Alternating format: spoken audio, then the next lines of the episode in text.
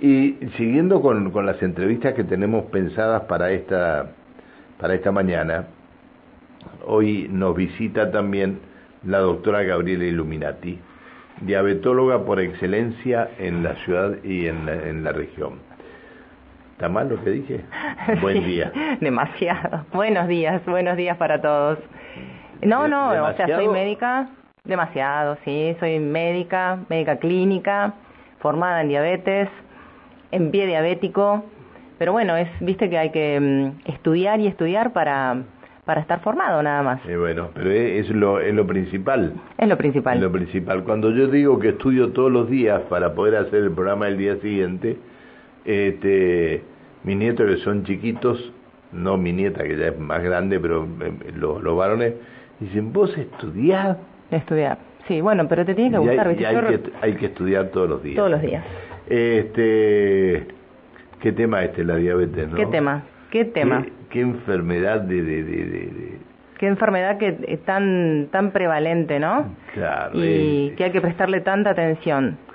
Es terrible, este, no por lo que me puede llegar a pasar a mí, pues, eh, pero ver nenes que en esta en esta pandemia este eh, han hecho el debut de su de su enfermedad, sí. Claro, e, esto es es una cosa, yo digo tantas invenciones que hay en el mundo y no podemos tener algo que diga, bueno, con esto vas a, le ponemos eh, final a la... Y bueno, vos fíjate, eh, a veces a mí me gusta hablar desde mm, los números, ¿viste? Los números a veces nos, nos ayudan un poco para tomar un poco de conciencia, a veces nos asustan también, pero fíjate que el año pasado se cumplieron 100 años del descubrimiento de la insulina, que eso cambió, cambió sin lugar a dudas la vida de las personas. Sin insulina, una persona que tiene diabetes 1 no podría vivir. Entonces estaba justamente estudiando y, viendo, ¿no? Esto que vos decís, tantos años, eh, y no encontrar la cura, pero sí yo creo que siempre hay que mm, pensar esto desde el lado positivo, ¿no? Por ejemplo, que uno puede tener el control de su enfermedad, no quita que sea un control, digamos, bastante mm, a ver cómo decirlo, bastante especial o que cueste mucho, porque tiene que ver mucho con lo que comemos, mucho con salir del sedentarismo. Eh, nos cuesta bastante eso, ¿viste? Ni me diga. ¿A vos qué es lo que más te cuesta? Este, me cuesta dejar de pensar en mi trabajo. Eh, eso, esto, esto es lo que más me cuesta, es decir, yo estoy permanentemente pensando, y si no que te lo digan los productores que tengo, si a cualquier hora no le escribo. Eh, el otro día a las tres y media de la mañana me desperté con un tema que había recibido a las dos de la mañana y desperté a los productores a las tres y media de la mañana. Bueno, pero eso te mantiene, te mantiene vivo, digamos. Ah, va, no, sí, por supuesto. Si no, no estaría acá. y con respecto al, al control de, de, la enfermedad, no, yo en, eso, en eso sí, sí me, sí, mm, este, a ver, en casa, eh, eh, bueno, vos conocés, Estela, eh, este, tiene mucho cuidado con, con esto. Más se suma Pedrito, entonces sabemos hasta dónde tiene que ir la comida, qué comida tenemos que comer, qué es lo mejor comer en la noche, es decir, la alimentación, la alimentación es una de las cosas. En realidad yo siempre le, yo creo que el sedentarismo es lo peor que le puede pasar a un diabético. Totalmente, claro, hay que salir, hay que ponerse en movimiento. Claro. Hay que yo siempre les, refuerzo eso. Claro. Eh, de salir, digamos, de, de, la quietud, ¿sí? Estar en constante movimiento. Y, en y a mí me gusta reforzar eso de que no, no debería existir una, una dieta que a mí no me gusta, sino una alimentación para las personas que tienen diabetes. Y eso también lo quiero destacar, siempre lo destaco. No es soy un diabético, soy una persona, soy una persona que tiene diabetes. ¿sí? Suena totalmente distinto. Eh, para mí eso cambia eh, un poco la mirada de lo que es la enfermedad. Y, mm, y esto me perdí. Me, me, me, no, a ver, lo, yo, la experiencia me ha dado, porque llevo varios años con esto, y me ha dado algunas sorpresas. Es decir, vas a una nutricionista y te marca lo que tenés que comer y todo lo demás Yo creo que lo principal que un diabético debe tener es saber una persona leer. con diabetes. Bueno, una, persona, con, diabetes, es saber los carbohidratos que tiene que comer. Es decir, tiene que el producto que se va a llevar a su casa de la, una góndola de un supermercado, él tiene que saber cuántos carbohidratos tiene y todo lo demás. creo que esto, creo que esto, si un este, una persona con diabetes muy bien. Aprende, aprende esto de leer los carbohidratos y cuántos carbohidratos tiene que comer por día. No necesita ir a una nutricionista. No, no, eh, ahí disentimos. Bueno, disentimos. ahí está, vamos, vamos a debatir. El rol de la nutricionista es fundamental, fundamental en lo que es el control de la diabetes, ¿sí? La, la nutricionista no nos marca, es como si nosotros somos como como una ayuda de, de, las personas con diabetes, ¿sí? No es que les marquemos las cosas, no es que le... Nosotros les sugerimos y la nutricionista es, pero mira, uno de los papeles más importantes, por eso eh, la diabetes es una, una, enfermedad que se tiene que, que trabajar en equipo, ¿sí? Eh, cuesta tanto eso, pero no, el médico solo no puede hacer nada, la nutricionista o el nutricionista ah, tampoco, ¿sí?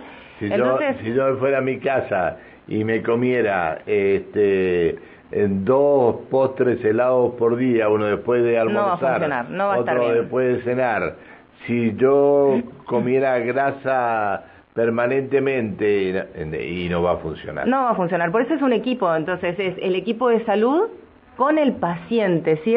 tiene que estar el tratamiento centrado en el paciente y el paciente tiene que ser el centro de esto, ¿sí? Pero yo insisto mucho en esto de que tienen que tomar participación, ¿sí? tienen que empoderarse en el tratamiento de su enfermedad. Es fundamental. Em, y no pensar desde que nos dan el diagnóstico, que es un gran impacto, cuando nos dan el diagnóstico de una enfermedad, es un gran impacto, es algo, es un, quiebre. Y pensarlo no desde las complicaciones, sí, desde las complicaciones, sino desde que si yo tengo un control adecuado de mi enfermedad, no voy a tener ninguna de las complicaciones tan temidas de la diabetes, ¿sí? Uno piensa eh, la ceguera, la neuropatía que me lleva a las amputaciones, las complicaciones cardiovasculares. Yo creo que tenemos que, que em, trabajar mucho para evitar eso. Y por eso acá estoy, porque me encanta trabajar en la prevención, porque soy una convencida de que es el, mm, la mejor inversión, prevenir es mucho más fácil y menos costoso, porque siempre tenemos que hablar de los costos, es mucho más barato, por así decirlo, eh, trabajar en la prevención que pensar en todo lo que implica una amputación, por ejemplo, en una persona, y ni hablar, ni hablar, hablando de costos, digamos, de lo que es llegar a una prótesis adecuada y demás, sino del sufrimiento y del impacto que eso tiene en la calidad de vida de la persona. No para menor duda. Está muy bueno esto que decís que no no soy diabético, soy una persona que tiene diabetes. Exacto, exacto. Eh, yo soy Gaby, eh, soy esto, soy y tengo y tengo, sí, pero nosotros somos primero una persona que piensa, que sufre las cosas que le pasa. Me parece que, está bueno. Eh, ¿Cómo surge esto del pie diabético? Mira, primero, no todas las personas que tienen diabetes tienen pie diabético, ¿sí? Todas las personas tenemos pies, de hecho. Pero eh, el pie diabético es una de las complicaciones, ¿sí? Que tiene la enfermedad. Es cuando hay una lesión, sea por la neuropatía, sea por vasculopatía. ¿Qué es esto? Patías siempre son las enfermedades. Lo que produce la, la glucosa es un daño en los nervios que inervan nuestros pies eso la mayoría de las veces altera la sensibilidad, es decir, no, no sentimos, y eso lleva a que pequeñas cosas, como ser, qué sé yo, un, algo que hay tirado en el piso, nos lesione y se produce las úlceras. Entonces, eso es súper importante. No tenemos que caminar descalzos, siempre tenemos que tener un calzado adecuado. Ahora yo acá estoy con un zapatito, ¿sí? Me hice un zapato tipo maqueta, para reforzar cómo debería ser el, calzado que debería usar toda persona que tiene diabetes. ¿Sí? Y es un calzado que si uno lo pudiera imaginar acá en, la radio, es una zapatilla deportiva, ¿sí? Estamos hablando de un zapato eh, ideal, ¿sí? Eh, que sea un zapato cerrado, porque nos protege el pie. Que no tenga, viste que por ahí nos gusta que tenga algunos chirimbolos, como le decimos, tiene que ser en lo posible sin costuras, ¿sí? Que tenga una suela lo suficientemente flexible, que nuestro pie vaya cómodo ahí, pero cuando uno, a ver, yo siempre mm, refuerzo en esto que dice, bueno, un zapato ancho, cómodo, y uno se lo va imaginando, y vos decís, bueno, si una pantufla viene genial. No, es un zapato que nos contenga bien el pie, que lo tenemos que comprar cuando ya transcurrió la tarde a la tardecita, porque ahí ya nuestro pie estuvo caminando todo el día, puede estar un poquito más hinchado. Entonces, si lo compramos a primera hora de la mañana, por ahí al finalizar el día lo sentimos apretado, ¿sí? La punta tiene que ser redonda, que entre bien nuestros dedos, nuestros cinco dedos que estén cómodos adentro en la punta, no los zapatos de punta por ahí. Uno pueda, que uno pueda mover Que uno pueda mover los dedos, exactamente. Y la parte del contrafuerte también tiene que ser firme, ¿sí? No zapatos de taco, no zapat hasta 3, 4 centímetros debe tener la suela, no más. Porque si no, con nuestro peso, fíjate que se nos va todo el peso, va a repercutir en la parte anterior de nuestro pie y eso va a ser, si uno piensa en lo que es eh, nuestro piecito, toda la parte de la cabeza de los, de los metatarsianos, que son los huesitos, van a sufrir todo el peso de nuestro pie. Y ahí es donde se hace la mayor, el mayor número de, lesiones. Está bien. Eh, yo eh, siempre que he hablado con la doctora Illuminati hemos hablado de esto, porque esto se llevó a la Organización Panamericana de la Salud.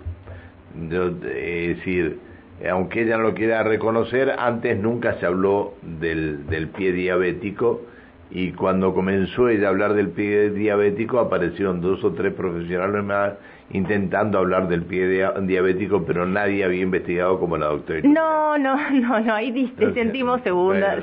tantas cosas no, mira, yo entiendo, pero bueno. Eh, sola no podría hacer nada. Yo trabajo mucho, pertenezco a la Sociedad Argentina de Diabetes y dentro de la Sociedad Argentina de Diabetes hay comités de trabajo en diferentes eh, diferentes grupos de trabajo y en uno de ellos es el comité de pie diabético y ahí hay somos 18 o 20 profesionales, que está buenísimo porque somos 18 o 20 que representamos lo que quiere ser es federal. Entonces yo estoy acá representando Neuquén, Río Negro, la parte más del sur del país, pero así estamos distribuidos por todo el país y desde ahí, desde ahí se gestan ideas y proyectos y como estamos trabajando mucho con eso, pero yo formo parte, soy un pedacito de un gran equipo. Y, y lo que sí a mí me gusta es que eh, sí uno escucha y siente y tiene más presente que hay que cuidarse los pies. Bien, a ver, eh, tus pacientes,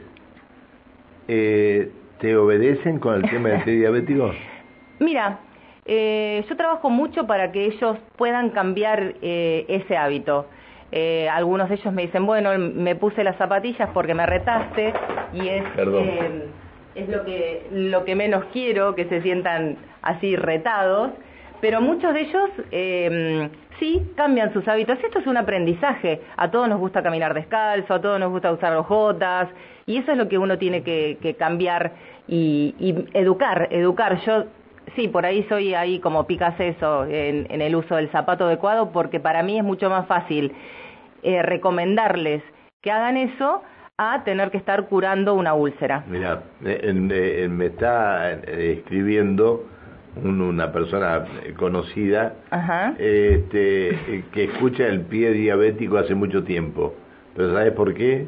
Porque la madre es podóloga. Muy bien, claro, bueno, está perfecto, está perfecto. Y está bueno que, que a través de, de, su mamá es otro rol, los podólogos es otro de los, de los profesionales que son aliados en esto porque ocupan un lugar súper importante.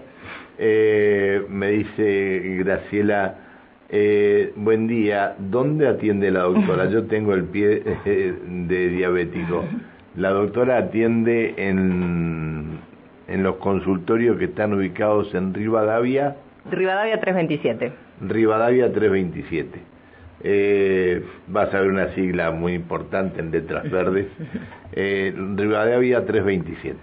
Eh, si venís del centro, pasando Córdoba... Eh, Exacto, antes de llegar a Córdoba.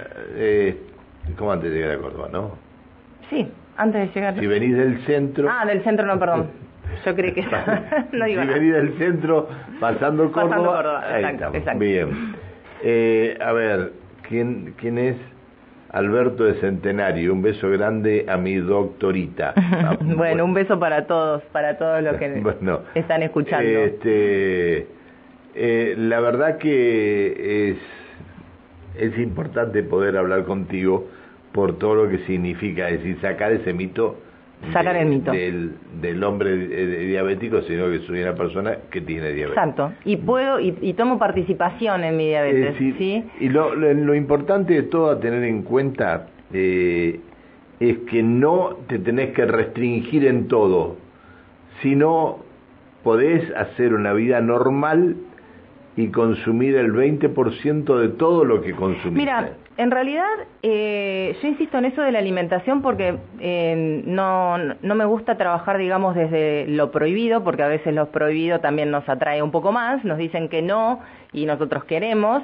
Y en realidad, yo siempre digo, no hay una dieta distinta para las personas que tienen diabetes. No, no deberíamos, en realidad, no deberíamos consumir, por ejemplo, a ver, eh, achuras. No deberíamos, porque tiene alto contenido de graso, pero no la, persona que tiene diabetes, sino la persona que tiene hipertensión, la persona que tiene obesidad. No deberíamos porque no, no es un, un buen alimento. Si uno tiene en cuenta la variedad que hay de alimentos, podría tranquilamente, por ejemplo, armar su plato de almuerzo y de cena, la mitad del plato que sean todos los vegetales que se nos ocurra, un cuarto de ese plato las proteínas, que son las carnes, y el otro cuarto del plato ahí están los benditos hidratos de carbono. Pero no quiere decir que no podamos comer arroz. Si elijo un arroz, por ejemplo, elijo el arroz con fibra, que sería el arroz integral, el arroz yamaní. Hay un montón de, de, de herramientas dentro de lo que es la nutrición, e insisto en eso, por eso tan importante el rol de la nutricionista en el tratamiento de las personas. Está bien, está bien. Este, bueno, se viene un, se viene un mes azul. Estamos en el mes rosado, de rosa, en el mes rosa. Claro, el mes rosa, eh, este, expliquemos, es por el... Este, Concientización del cáncer de mama. El cáncer de mama y el mes, azul exacto, es por concientización de la diabetes. De la diabetes. Y sí, está buenísimo eso porque habla de, de eso, ¿no? De, de, de tomar más conciencia uno sabe que viene octubre y es el mes del cáncer, de prevención de cáncer de mama. Sabe que viene noviembre y es el mes de la diabetes. Teniendo en cuenta que el 14 es el Día Mundial de la Diabetes y el 1 empieza la campaña que nosotros promovemos desde, desde el Comité de Pie. Estamos hablando del 14 de noviembre. 14 de noviembre es el Día Mundial de la Diabetes. Y a partir del 1 de noviembre empieza la campaña de concientización y prevención del pie diabético. Es una campaña que tiene muchos, muchos ejes, pero hay uno principal que es compartir en las redes, en, bueno, ahora las redes son muy aliadas, es una sugerencia de cuidado día a día hasta el día 14, ¿sí? Me dicen, ¿por qué la última medicación para la diabetes es tan inaccesible y las obras sociales no lo cubren? sí, es una, es una, es una realidad que sean tan costosas, eh, hay muchas opciones de tratamiento. Yo creo que estamos, siempre digo, en la, en la cresta de la ola de las opciones que tiene el tratamiento de la diabetes 2. Em, pero sí, son costosísimas. Igualmente yo siempre les digo em, a los pacientes, em, hay medicamentos que por ahí son menos costosos. ¿Por qué? Porque es una, es una tríada. Insisto en eso, lo que como, lo que me muevo y mi tratamiento farmacológico. Si yo le doy de esos eh, medicamentos tan costosos y yo no hago ni mi alimentación eh, adecuada y me quedo sentada en el sillón, no va a funcionar la, medicación costosa. ¿sí? Es una realidad que son costosísimas, eso no se discute. Pero bueno, no puedo responder por qué son tan costosas. ¿sí? Eh, no lo sé. Y, si me pongo a pensar en eso, me, me, me, me deprimo. De hecho, pensando en esto de, los números, el control, eh, solo, mira, el 22% de los pacientes, estamos hablando a nivel mundial, el 22% de los pacientes logran tener en meta la glucosa, la presión arterial y el colesterol. ¿Sí? Entonces tenemos que trabajar mucho en eso. Uno de esos soy yo, ¿eh? Está en meta, muy bien, muy bien, muy bien. Bueno, pero ha costado y, ha, y has hecho grandes cambios. ¿Cuánto? Eh, como 18 fueron, ¿no? Bueno, ha hecho... Bueno, sí. hemos logrado hemos logrado hacer grandes cambios, pero no no no se hacen de un todavía, día para él. Todavía no todavía no está no estamos bien bien bien, pero estamos. Pero vamos muy bien. Sí, sí, sí, sí. Pero vamos muy bien. Es así. Bueno, doctora, eh, ha sido un gusto que vengas bueno, a la radio. igualmente. A mí me encanta venir. te eh, agradezco mucho. Eh, y sabes que tienen las puertas abiertas en bueno, cuando quieras. Muchas gracias. Y seguramente en el mes azul vamos a charlar otro rato. De... Dale, dale, te tomo la palabra. Gracias. Bueno, un placer, un beso a todos, que estén muy bien. Eh, estuvo con nosotros la doctora eh, Gabriela Illuminati, eh, otra persona que preguntaba, eh, este, Rivadavia. 327. 327. Bien, ahí, ese, ahí está el consultorio de la doctora Illuminati. Bueno, gracias Gaby, que sigas bien. Por nada. Hasta luego. Eh, tanda comercial y después seguimos. Dale.